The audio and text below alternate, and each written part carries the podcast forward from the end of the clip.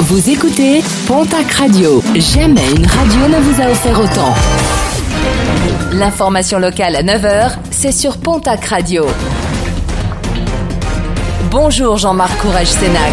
Très belle journée. 25 ans de prison. Verdict des assises des Landes à Mont-de-Marsan dans l'affaire de la tentative d'assassinat à Ichou en mai 2018. Un sexagénaire avait tiré à cinq reprises sur son voisin décédé deux semaines plus tard. La motivation raciste et la préméditation ont été retenues par les jurés.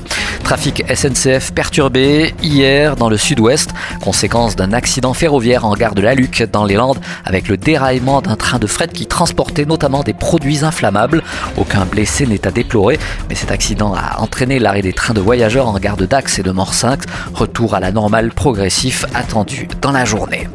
Le programme sportif de ce week-end avec en rugby la sixième journée de top 14. Le Biarritz Olympique recevra demain samedi à 15h l'équipe de Lyon. À noter le derby du Sud-Ouest qui opposera le Stade Toulousain à la section paloise à 17h. Toujours en rugby la sixième journée de Pro D2. Déplacement ce soir du Stade Montois à Oyonnax. L'aviron bayonnais recevra l'équipe de Béziers. En national, déplacement du Stade Tarbes Pyrénées Rugby à Massy. Dax recevra de son côté l'équipe d'Albi. Puis, euh, on s'intéresse aujourd'hui aux communes de Limbeil, Morlas et Pontac qui ont obtenu la labellisation Petite Ville de demain, un dispositif qui permet de développer des projets en faveur du dynamisme du centre-bourg et de la qualité des vies des habitants.